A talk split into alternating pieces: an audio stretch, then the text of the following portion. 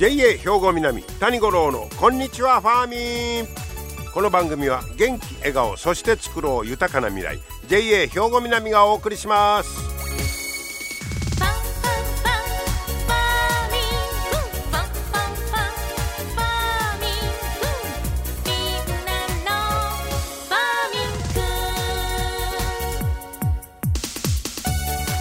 こんにちは谷五郎ですお元気とお元気でお過ごしのことと思いますがね、えー、5月のもう下旬になってしまいましたが今日は七十二候で言いますと紅紅花咲かう紅花の花が咲き誇る頃ということになるんですが紅花まあ、あの染料に使うのでね有名ですよね、えー、あと食用油とか。まあこれ全国にあるんですか紅花は。でも山口山形県山形県なんかは県の花が紅花。なんか紅花といえば山形みたいなイメージがあるあったんですけどこれ調べたら沖縄県の多良間村いうんかな。ここでも村の花になってます。ということは山形みたいな寒いとこでも咲くし沖縄でも咲くというね、まあ、昔なんかはもう染める言うたらやっぱりこの紅花が一番やったと思いますがあと漢方で使われたとかね。え結構まあ日本ではそのいろんな歴史のあるね紅花が咲き誇る季節になりましたよというね、えー、そんな今日この頃ですが。さあ今日はねえー、フォアグラのお話をしてみようかなと思うんですが皆さんフォアグラ好きですか？言うても世界三大珍味ですよ。キャビアトリュフでフォアグラまあ三大珍味言うけどこの3つの中やったらそらやっぱりフォアグラが一番でしょう。あんまり今日はキャビア食べたいなと思ったこと あんまないね知らんからかもしれんけどね。トリュフもなそんな言うほどでもフォアグラを食べたいな思う時あるなあのなんかこう肝肝ユンカの舌触りのええ感じのねあれ美味しいよね。でそのまあフォアグラの話なんですが実は正確に言うと今日はフォアグラじゃありません。ええ、グラフォアです。ねえねそれいう話ですけどこれ今度ね日本ハムが発売してるんですわ。グラフォアフォアグラひっくり返してグラフォア、うん、なんでやねんいうことなんですけどこれあのフォアグラは本来ガチョウとかカモのあのレバーをねそれで無理やりこ声さしてみたいなこのねグラフォアは鳥のレバーなんです。であの需要が落ち込む時期に実はこの鳥のレバーいうのは余ってまうらしいんですよ。でこれもったいないなあいうことでこの鶏のレバーを使ってこのフォア同じレバーやしなんかフォアグラみたいな味にできへんのかいちょっと頑張ろう言うて1年間で50回以上試作を作ってはもっともっとフォアグラっぽい味にしよう言うて頑張ってはったんだそうです。で最終的にはフォアグラの濃厚なうまみと滑らかな口どけをの再現に近づくことができたらしいですよだいぶ。でまあこんなん常識を覆す発想やいうことでそれやったら名前もひっくり返そうか言うてグラフォアになったんだそうです。えー、それとねやっぱり最近はあのー、ま、持続可能性とかあとアニマルウェルフェアとか言われてますからあのー、やっぱりフォアグラ本来ガチョウやカモを無理やり太らせるあのやり方が今もちょっと問題視されてるんですよね。そらあまりにかわいそうやないかと、えー、いうことでヨーロッパなんかでは生産を禁止する動きが相次いでるんだそうです。だからもう今のままやったらもうフォアグラももう量的に確保できへんようになるのちゃうかというまあそういうことも見込んでこれからはグラフォアの時代やでとこういうことですね。で日本への輸入量は、まあ、コロナもあって外食の落ち込みもありましたから3年前と比べたら半分以下に減ってるんだそうです。それとやっぱりそのヨーロッパではもうそのやめとこうみたいなね、えー、そういうことですそして持続可能性、えー、サステナビリティですか、えー、これをまあ意識したもう何でもこれにやっぱりこれからはつないでいこうという動きの一つみたいですね。で、えー、この日本ハムさんが作ってんねんけどこれはねえー、っとね一応本物のフォアグラと比べたら3分の1から半分ぐらいの値段なんだそうですよ。うん、これで満足できんねやったらねええやないかなと思うんですが、えー、また皆さんもいっぺん気になる方試してみてください、えー、フォアグラならぬグラフォアいうのが出てますよという話が一つ。それともう一つあるんですけどもう一つの話題は培養フォアグラ。えフォアグラと何がちゃうねんいうことなんですが培養フォアグラの評判がごっついええいう新聞記事がこの間出てたんです。アヒルの細胞を使ったペースト状の肉培養フォアグラこれが、えー、の試食会がなんかこの冬に、行われたんだそうですわ。でこれをやってるのがインテグリカルチャー、え、というスタートアップの企業。ここが開発してます。東京の企業なんですけど。でまあ試食会では、えー、茶碗蒸し風の料理に、えーまあ、従来のフォアグラと培養フォアグラを入れた2種類を食べ比べしたんだそうです。えー、これ食べ比べするとようわかるからね違いが。えー、でまあ食べてもうたらもうコシのあるテイストで甘みが強くで本物のフォアグラのように血液が入ってないので鉄の味が少なくレバーが苦手な人にはええかもしれへんとこういう評判も得てますわ。えー、で少々ちょっとザラザラっと舌触りがあったとかね。うん、でもこの培養フォアグラいうのもいけんのんちゃうかということです。はあ、で今回このインテグリーカルチャーいうとこは、えーまあ、独自に開発したあのもちろんこれやってるんですがあと同じく独自に開発したタンパク質なんかと同様の成分を使うことで低コスト化を実現したと。コスト的にも、まあ、言うてもフォアグラ高いですからね、えー、下げようということで、いろんな、えー、試みがなされてますが、で、今回は、現在のところは、えー、っと、100g あたりおよそ、えー、3万。それでもごっついな。えー、現在 100g あたりおよそ3万の生産価格コストを26年、今から3年半後、後半ぐらいには300円に下げる予定。ええー、ごっついな。ほう、将来的にはこのペースト肉を使ってユーザーの企業が商品開発をしていただけたらと。これを使ってそれをもっぺん開発してもらうと。こういうことですから、いろんなフォアグラが出てきそうですよ。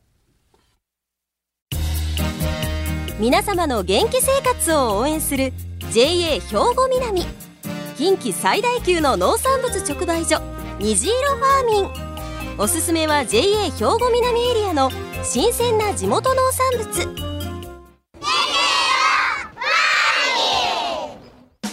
JA 兵庫南は新鮮で安全な農産物の供給。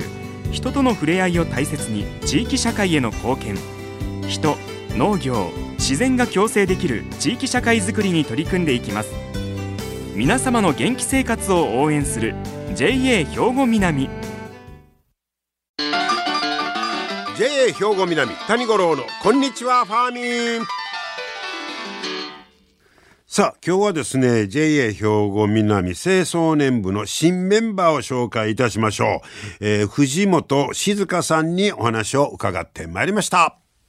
藤本さんこんにちは。こんにちは。今日はよろしくお願いいたします。お願いします、えー、今日は藤本さんはあの JA 兵庫南清掃年部の、まあ、新たなメンバーに最近なられたいうことで、えーまあ、藤本さんをご紹介できたらなと思うんですけど、はい。えーもう農業歴収納自体はあどれぐらいになるんですか？収納歴は昨年の9月なので、そこからハウスを建ててこの稲美町で農業を始めてほまだ1年弱ぐらいです。うわあそうか、はい。えでハウスが稲美町にはい。あって、お住まいは稲美じゃないんですか？と明石に住んでいます。あちょっと離れとんですね、はい。ほんで、えー作ってるものは？トマトです。トマト。はい。一本、はい。脇芽を振らず1本です。すごいですね。これそもそもそ収納しようかなと思ったきっかけというかあれは何だったんですか？やっぱりあの元々の本当の素材から元のものになるものを作るということに魅力を感じてそれが最高のおもてなしができるものだということでお客様にそれを届けたいなと思って収納しました。元の素材からはいとそそれがなそれはいろんな品種がある中でなんでトマトになったんですか？やはりトマトが一番栄養価も高くそして日々の生活の中にこうポッと食卓に並ぶと赤くて綺麗な彩りを添えそしてそれがまた美味しいと笑顔になってくれる食材だなと思ったんですよね。そこでトマトにターゲット絞って、はいでもその何もないとこからハウスから始めはった。そうです。でその例えばトマト作りの勉強みたいなのは？しました。今も勉強中ですけれども、はいはいはい、準備としてはこれはい。1年か2年ぐらい、2年半ぐらい他府県のこのトマトの作付けを学びには県外まあ、でどこまで行きました？愛知県まで行きました。はあそこで1年ほど。2年半で、はいはあそこでまあ言うたらでも可能性も見つけはったわけやね。そうですね。うーんこれやったらいけそうやなみたいな。はい。はあ。でこちらへ戻ってきて。はい。でまあ言うてもまだ1年足らずいうことですけど今の実感としてはどうですか？いや本当にこの1年弱に何もかも初体験でいろんなことがありました。定食した2日後に台風が来るってうわヒヤヒヤしましたねねえそら心配ですわね。そうなんです。いきなり。いきなり来ました。おでそれ乗り越え乗りて越えてまたこの今年の冬は寒かったじゃないですか。はいはいはいもう稲美町であれだけ雪が降って積もってハウスの屋根も一面雪で寒い寒い冬を越えていくトマトたちの強さも見ましたねもういきなり想定外が来たみたいな。はい。そうですね。うわすごいスタートやったけどそれでもまあそれにもめげずね。そうですね。逆になんか鍛えられた感じですか？そうです。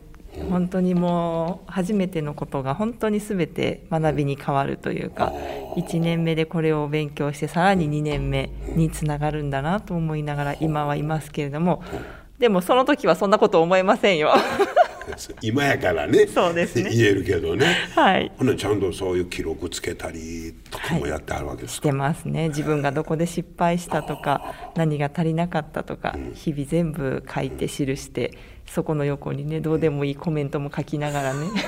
そうなんですか、えーはいでもこうそんなことがつ続いてもやっぱりやりたいというやりがいを見せてくれるもんいうのがあると思うんですけど、はい。それ何ですかねそれは。やっぱりお客様の美味しい、ありがとうの一言につきますね。あしんどさも全部吹っ飛びますしもう這いつくばっていったとしても、あの先にはきっとあの人が待ってくれてるとか思いますし、はい。やっぱりその喜びの方が大きいからやれるんですよね。本当ですね、はい。作るだけじゃなくて今度はそうをどう売ってどうお客さんの反応を得るか。はいみたいなとこが魅力。そうですね。笑顔になっていただけるものはい。を作っていたいと思うので、本当にそれが一番のやりがいですし、でまたさっきみたいに悩んだりするじゃないですか、はいはいけどやっぱりこの青少年の方たちの先輩だったり、はいはいはい。仲間がいることによって相談したり、お互いにこう励まし合ったりとか、分かり合ってくれる人がいるので、またそれで進んでいけるというのがはい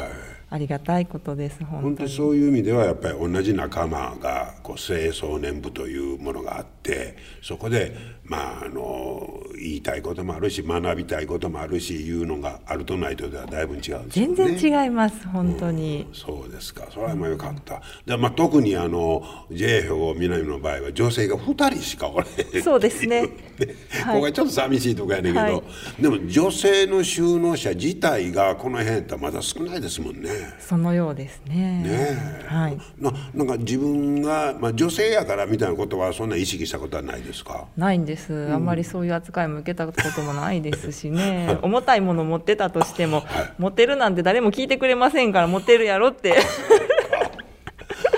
体力勝負のとこもありますもんね。そうですね、鍛えられましたね、ああそうですね。はい、たまには持てないと、ほんまやね、はい。重たいはい、言ってみます、今度、持てるやろって言われますけど、なんかでもそういう意味ではなんかトマトってものすごいなんか可能性を感じさせますね。そうですね、本当に一作一作同じ時はない作物と言われるのもそうなんですけど、やっぱり気候にも左右されますし、こう作物の通知簿がトマトには必ず成長していくと1ヶ月先1週間先と細かく振っていったらほよく現れる作物なので手も抜けないですし成績通知簿がすぐ結果が出るみたいな。そうですね帰ってきますね作物から。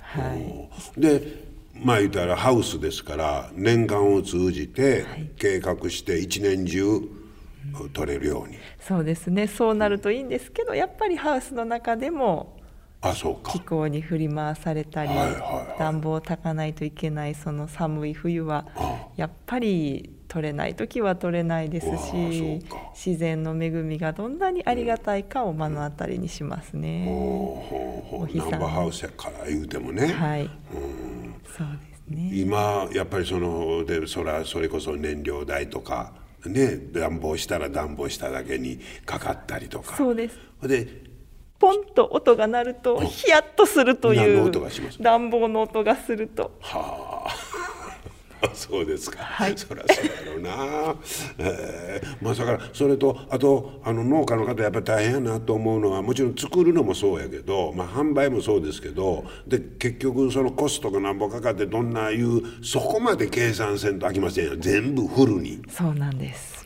あれは大変やなと思い大ますわ。変ですね本当に。もう食欲旺盛な子は本当に思う想像以上に肥料もたくさんいってご飯も食べますしやっぱり気候変動で寒ければやっぱりそのまま放ってはおけないので暖房も炊きますしってなるといろんな面で考えていかないといけないので本当に難しいですね。もうまさに子育てと一緒ですか？そうです。あほんまやね、ほなそのまあハウスとお家は離れてるけどもうハウスで寝てるやんみたいな。そうですね。え そんな感じですか？はい、どっちの方がお家ですかって言われたらきっとハウスの方がお家ですって言うと思います私も。そうですのでもやってそうやって藤本さんみたいにこう情熱持ってこう作って、えーいただいてたらなんかトマトにもそれが映っとんちゃうかないう気がするんですけど。遺伝しといてほしいですね。こねのはいはい、またそういうことはあの直接販売して食べて味がどうやったいうのを言うてもらうのが一番、はい、ね。嬉しいです。作りがいがね。あります。あそうですか。じゃあもうねえー新規収納されてということでこれからのなんか抱負こんなんもっとやりたいなみたいなのありますか？やはりたくさんの方に知っていただきたいのと、はい。どこで作ってるって言ったらやっぱり稲美町の豊かな農地で美味しいものがあるっていうのを一人でも多くのお客様に知っていただきたいと思います、はい。でもう藤本さんがあ作ったトマトにはこうう藤本静香とこう書いてあるわけですね。はいはい。もうまたファンを増やしていただいて。はい。美味しいトマト、はい。作ってくださいね。ありがとうございます、はい。どうも今日はお忙しいところありがとうございました。ありがとうございましたはい今日は JA 兵庫南、えー、青少年部の藤本静香さんにお話を伺いました。でもまたね、えー、明るい、えー、熱心な新メンバーが加わってよかったですよね。ほんまにあの熱心で。でまあ農業自体をむちゃくちゃ楽しんであるなというね、えー、そんな、えー、藤本さん、えー、貴重な2人目の女性メンバーということでね。これからもますます活躍していただきたいと思います。また皆さんもう藤本さんのトマトもね。はい食べてください。皆様の元気生活を応援する JA 兵庫南。近畿最大級の農産物直売所虹色ファーミン。おすすめは JA 兵庫南エリアの新鮮な地元農産物。